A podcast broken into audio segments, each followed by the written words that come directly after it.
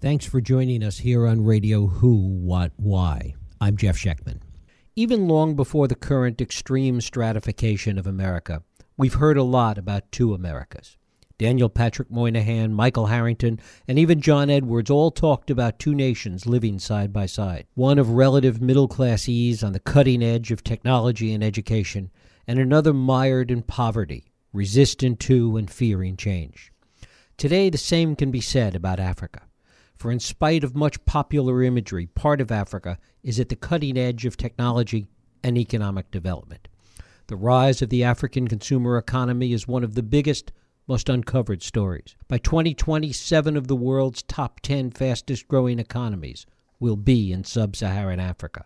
The continent already has more mobile subscribers than the U.S. or the EU. This division in Africa is what we're going to talk about today with my guest, Alex Perry. He was Time Magazine's bureau chief in Africa until 2013. He's a contributing editor to Newsweek. It is my pleasure to welcome Alex Perry here to talk about his new work, The Rift New Africa Breaks Free.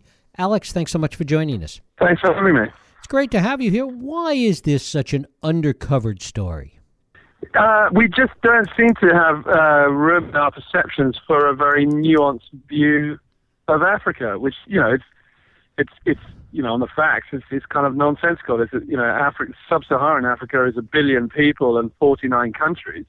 Um, you know it's it's bound to be a place of enormous diversity. It's the biggest continent in the world. You know geographically it takes 10 hours to fly across it. So the, the idea that it's a a kind of a monolith of suffering and poverty is is you know as I say on the facts Uh, would be would be you know fairly facile, but but that is tends to be how we how we see Africa, and the reason is really, as you say, I mean, I mean, you know, journalists have been covering the story of Africa's rising economic clout for 10 to 15 years now, but there are about 100 correspondents in Africa, whereas there are thousands, if not tens of thousands, of aid agency press officers who you know, a, a well-intentioned people who are trying to help people in poverty, but the most effective and efficient way to do that is to present a continent that's in permanent crisis, uh, where where people cannot help themselves, where foreigners need to come in and take over, and that has become, you know, the, that has shaped our ideas of Africa. Essentially, you know, if you look at any of the campaigns, and they'll just be starting up now in time for Christmas you'll be flooded with images of a starving baby. It's literally the infantilizing of an entire continent.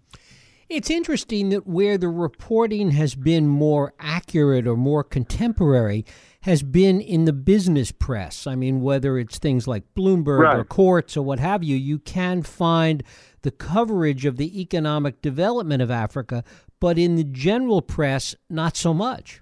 Well, yeah, I I, I think that's correct, and and you know, I mean, uh, you find as a correspondent actually even talking to your own editors you you know you have a you present uh, the type of stories you're talking about say Nairobi's tech scene or the advances in solar power or the fact that from next year Africa is is going to be building the most advanced radio telescope the world has ever seen that is whose mission will be to look for alien life and discover the secrets of the Big Bang. You know, th- these are but they're, they're such sort of um, they they jar so much with our established perceptions that that you know they they tend to get sidelined. You know, you know they they get covered in much shorter back of the newspaper stories, whereas the old Africa paradigm stories, you know, conflict, poverty, famine, that's on the front page because that you know it, it, it, you know otherwise it's almost too confusing for people. And and as I say, there are so many other groups out there telling you that this is a continent in, in permanent crisis that it, it, it also feels kind of like the safer option. Right. You know, the, the, the story of Africa's transformation, frankly, is is a remarkable, it's amazing, and it's a much more interesting story. But the the story of Africa's suffering is just the far louder one. One of the other aspects of it, and you talk about this in, in the book, is that in addition to the, the impact of the large scale humanitarian effort and all the, the voices that are speaking to that, that when you look at the way the economic development of sub Saharan Africa has happened, it is harder for Westerners in general to understand it. It's not a typical story, it doesn't fit into the same kind of boxes as economic development in the West. Well, yeah, and and you know, the economic development for one thing is is we tend to sort of imagine that it might be a sort of smooth path to progress. You know, actually, development historically is always it's a very volatile and tumultuous process, and it, it quite often produces inequality that, if mishandled, will lead to resentment and even conflict. And so, you know, when those conflicts erupt, um, the tendency is to go, oh, that's the same old Africa, rather than to see this as part of a process of a of a continental transformation. But I mean, also, I mean, there is we tend to view things as as there being one path to development. And actually, if you look at if you look at the process of Africa's transformation now, African countries are very deliberately taking a different view that actually owes a lot more to the kind of path followed by the North Asian countries or, say, Singapore or, or China than classic Western liberal democracy. So, so, so we tend to see, you know, what, what, how Africa is changing. Some, a lot of time, quite negatively. We'll, we'll, we'll say, oh, there's still no political freedom. Well, you know, there has been no political, not a lot of political freedom in Singapore or Korea or China. But in the view of African leaders, the, the very rapid acceleration that occurred there is a much more effective way to pursue development. To what extent is it the lack of overt leadership that we don't see or we can't relate it to any individual leader transforming Africa that we only see when we do see leaders. It's it's Mugabe or Jacob Zuma. It, there there isn't a single figure that is transformative. Well, to, to be honest, I mean those figures are there. I mean, you name two of of of the worst actually, Mugabe hmm. and Zuma. But uh, look at Paul Kagame in Rwanda. Now that's a guy that's pulled the country from the worst situation imaginable, you know, the aftermath of a genocide in which close to a million people died, to, to a country that's posting, in some years, more than 10% economic growth. All the indices of poverty have more than halved. You know, Kigali, the capital of Rwanda, is, is, a, is an extraordinary place It's based. You know, I mean, the, the entire city is wireless. And yet, Paul Kagame is described almost uniformly as another baby eating dictator. Whereas, you know, the truth is, he, he's certainly not a Democrat, but the truth is way more nuanced than that and has to take account of the extraordinary transformation that he's, um, that he's, that he's executed in his country. How is this playing out in, in the African continent itself, where you have, as you talk about, essentially two Africas existing side by side? So you, yeah, well, you're right that you know inequality is a is a real problem. I mean that that actually tends to be the case, you know, all over the world in, in countries with sort of early stages of development. You'll see massive inequality in China and India. In, in, the inequality is spectacular. Literally, billionaires living next to people who are living in the street. But it, it, it can produce uh, real resentment, you know, if it's mishandled, and and often that resentment will be channeled along existing dividing lines. So religious uh, divisions or, or ethnic divisions or tribal divisions. Um, and, and that can produce the kind of conflict that has, that has you know, trapped Africa in the past. Um, but to see these conflicts, as I say, as just the same old Africa is to misunderstand what's going on. You know, this, this is often a story whose context is development in some sense, I mean, I guess the, the, the, broader question is does it matter at this point? Does it matter to the, to the successful and continued development of Africa how the rest of the world or how the West sees it right now? Well, that's a very good point. And probably the answer is less and less. Uh, at the moment, it matters as a matter of the kind of the human right to be able to tell your own story and to define yourself to the world. At the moment, Africa doesn't get to define itself to the world. You know, other people define it, and that's a source of an immense kind of frustration. And uh, and and you know, the mood in Africa these days is, is, is one of kind of furious assertion. But you're you're right that as Africa develops, as as you know that as as as foreigners' ability to define Africa to the world lessens, uh, you know, all this will come to matter less and less. The, the, the, real sticking point here is, is, is the aid industry, whose jobs, whose industry, after all, you know, rather depends on, on a, on, an, on depicting a continent, you know, still in crisis. So there is, there is a real contradiction there.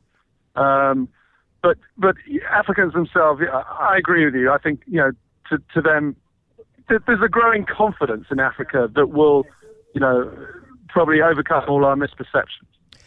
Does the aid industry or has the aid industry in any way contributed to the positive economic development we've been talking about?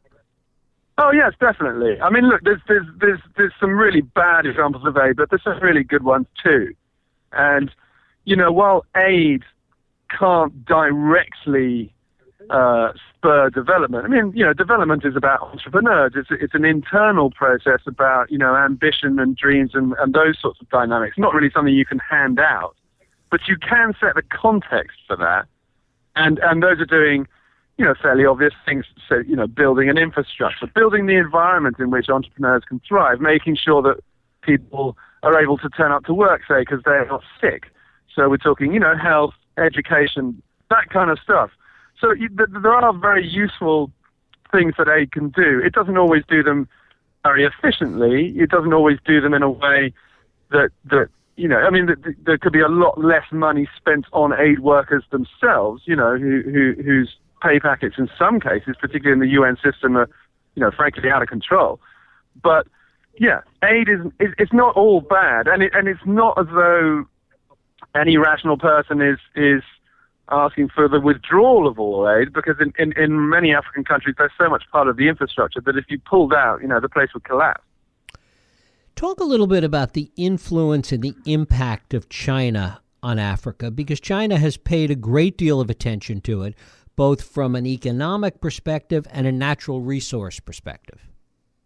Yeah, so so it's a it's a I mean it's another story actually of, of misperception. Now Africa's got a lot of stuff, a lot of resources that everybody wants: timber, minerals, oil, gas. So so, and China's advance into Africa has been you know very rapid. From you know from almost nothing 15 years ago to to a two-way trade that's now over 100 billion dollars a year. But this is portrayed in the West uh, rather disingenuously as, as a kind of imperial takeover. You know, the Chinese are coming. I mean, A, that's factually wrong. The biggest investor in Africa is France, then the US, then the UK, then Malaysia, then South Africa, then China. So it's not even the biggest Asian investor in Africa. But also the, the whole idea that anybody gets to take over Africa these days is, is, is you know, it, it's just way outdated. You know, these aren't colonial imperial times anymore. Africa's got stuff that people want, but these days you have to ask. You can't take. To what extent is uh, we talked about the the business press a little while ago? To what extent is American business, American businessmen and women, are they understanding what's going on and understanding the nuance and subtlety that we're talking about? To be honest, I would say they understand it a lot better than either governments or, or the aid industry, who tend to be the other sorts of expats you get in Africa. It's, you know, business understands looking at a country like, say, Nigeria, that has a population of 150, 160 million people and is growing, you know, some years by 7% a year. But that is a massive opportunity. Whereas, you know, if you talk to to to to aid workers or diplomats, they're overwhelmingly focused on assistance. Um, so yeah, I, I'd say that business really does get it, and you and, and there is a there's a growing you know, I mean, the business conferences in Africa when I was first there in 2006 tended to, be, you know, tended to be these really mournful affairs where people would present a series of statistics, you know, presenting how disappointing the continent was, and and, and that had completely changed, uh, you know, over the next five years when I was there until they became kind of these rather giddy affairs of, of, of optimism, probably over optimism, to be honest. But if anybody really understands and spots the opportunity, it's it's the business community. To what extent is geopolitics, particularly terrorism and the things that go along with it, to what extent is that having an impact in Africa right now? It, it, it you know, it, it has it has a fair amount of impact in the Sahel region. You've got three areas where there are established jihadi groups. You've got Al Shabaab in Somalia, Kenya, Tanzania, uh, you have Boko Haram in Nigeria, and you've got Al Qaeda and Islamic Maghreb in, in Mali and, and, and southern Algeria. Yes, and and that throws off development in two ways. You know, one obviously, you know, they produce a situation of conflict in which you know development is very hard to happen, but it also tends to skew the Western approach, uh, which becomes consumed by you know concerns about terrorism and other other concerns are, are are given far less attention. What about other internal conflicts and internal wars that are going on, even civil wars inside Africa? Yeah, there's a there's a number. Uh, there's a lot less than there used to be. Um, you know, war is down, democracy is up, basically. But yes, there are there are low-level conflicts in in Congo. Um, everyone's very worried about Burundi at the moment. Um, there have been a number of uh, coups and you know a series of sort of incidents of turmoil in West Africa, which tends to be less well governed and also has a horrible cocaine smuggling problem. Basically, cocaine being transported from Latin America to Europe stops a lot of the time in West Africa, and that's brought a whole load of bad influence and, and hot money. But you know, I mean, one of the I guess one of the one of the really overlooked, um, what I would call a, a, a situation of conflict is South Africa, where violent crime is rising yet again. And when we're talking about a place where there's 50 murders a day in a country of 50 million people, well, that's more people than die in Congo or, or a place like Somalia. You know, that level of death is is a medium level war, frankly, and it and it is an expression of social unrest, social frustration, the you know, and and social immobility. Uh, Five or six million people whose lives haven't changed since apartheid, and they're angry. Talk a little bit about the diplomatic community. You, you touched on them briefly earlier because they, they sort of straddle both worlds in terms of, of the business side on the one hand and the aid side on the other. Yeah, and and to be honest, they're I mean, they, they, you know, there are some great diplomats in Africa, and there are some not so good ones. But if there has been a um, a a general characteristic, it's you know, Africa has attracted those kinds of diplomats who are specialized in aid, and that is increasingly out of date. You know, um, Kenya, for instance, has this incredible tech scene, but I don't. I haven't met a single diplomat in Kenya, which is one of the diplomatic centers of Africa, who knows much about IT. You know that that's that's a flaw. You know, if this is one of the industries of the future, then then then you know how is Western business? How, you know how are the diplomats going to facilitate Western business? So you know there, there there needs to be you know in some sense you know the diplomat corps I find is is a little behind the times. Um, but I, you know, to be honest, I mean, the diplomats are there, as you say, to to to to reflect reality on the ground, and, and you would expect that to change. What are the biggest obstacles that Africa faces at this point in terms of continuing with the current level of development and continuing to make progress at the rapid pace that it's been making? Well, it's, I mean, it's, you know, the, the big thing is infrastructure. You know, what Africa has always missed, partly because it's so big, is is infrastructure, is is roads, is ports, is is electricity, uh, water, sewage, you know, all the rest of it. But so so that is is the big challenge. But simultaneously, that's a lot of the cause of the great excitement in Africa because uh, what you see there is is infrastructural innovation that is that is really ahead of the world. You know, the reasons that mobile phones are so massive in Africa is because before them there were no landlines. You know, this isn't about convenience in Africa. This is actually allowing people to communicate who've never communicated before. And if you've got suddenly that innovation, you don't just use it to phone home. You channel education down mobiles. You channel health information. You channel business information. What's the market for sheep or cattle or grain or whatever? All that is available in, in Africa. And in a similar way, solar power is, is, is, a, is a leapfrog technology that is, that is allowing people who are off grid, essentially, who don't have any power, suddenly to have power. And not just to light their home, but perhaps to power a business. Um, the latest infrastructural innovation that I've come across is, is kind of amazing. There, there, are plans designed by a former economist correspondent in Nairobi, Norman Foster, the British architect, to build a drone network, a, a cargo delivery drone network across Africa, very, very low cost, um, to to essentially, you know, connect all the major business hubs. One of the the other areas that you're seeing is this leapfrog technology, and it also relates to mobile, is in the whole banking and finance sector. Right, right, and that's that's a perfect example where you have, you know, Africa not just following the the world but innovating. You know, we've where I live in London, we've only just got mobile banking in the last year. I think it's only you know been in New York for the last year or two. They've had it in Nairobi since 2007. You know, they they made that. So so you know, it, it's it's not just copycat stuff. It's it is genuine innovation that sets the paradigm for the rest of the world. Where is right now the, the strongest innovation taking place? If you had to pick one or two countries in Africa that really are, are, are making the most progress, what would they be? So, I mean, Kenya has a lot of problems, but as I say, that Nairobi tech scene is well, it's pretty famous in Africa now, and it and it draws people from across the continent. It's it's it's really something else. I mean, the, you know, now in in in Nairobi, last time I was there, they're all working on uh, a kind of cashless future. You know, already electronic money is bigger than cash in Kenya. It's twice as big, but they're actually working on a situation where, you know, cash is cash is kind of out of style.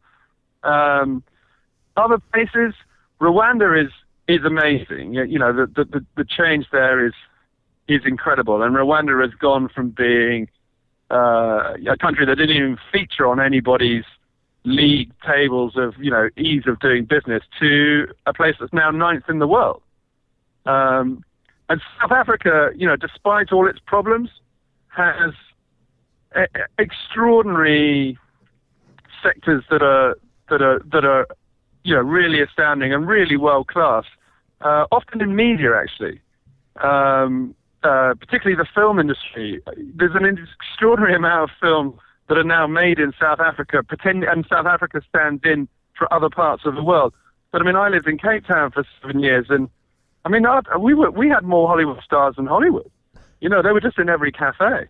So you know, there's there's all these I, I mean, I, I guess the last one to mention actually would be Nigeria as well, just because it's it's the it's the behemoth of the entire continent. It's the heavyweight, and and turning that place around, which seems to be happening, um, will really be a, a game changer.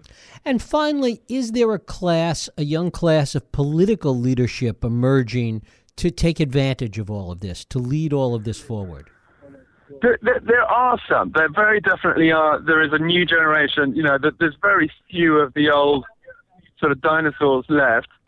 Um, but actually, interestingly, I think the new leaders are much more in business, and that's a sort of reflection of the growing diversity and complexity of Africa. Um, it, it, it, it isn't about who holds power on the throne anymore. You know, it's actually a much more diverse story about you know, about a spread of power. Alex Perry, his book is The Rift. A New Africa Breaks Free. We thank you so much for spending time with us here on Radio Who, What, Why. Okay, thank you. Thank you. And thank you for listening and joining us here on Radio Who, What, Why. I hope you'll join us next week for another Radio Who, What, Why podcast. I'm Jeff Schechtman. If you like this podcast, please feel free to share it and help other people find it by rating and reviewing it on iTunes. You can also support this podcast and all the work we do by going to whowhatwhy.org forward slash donate.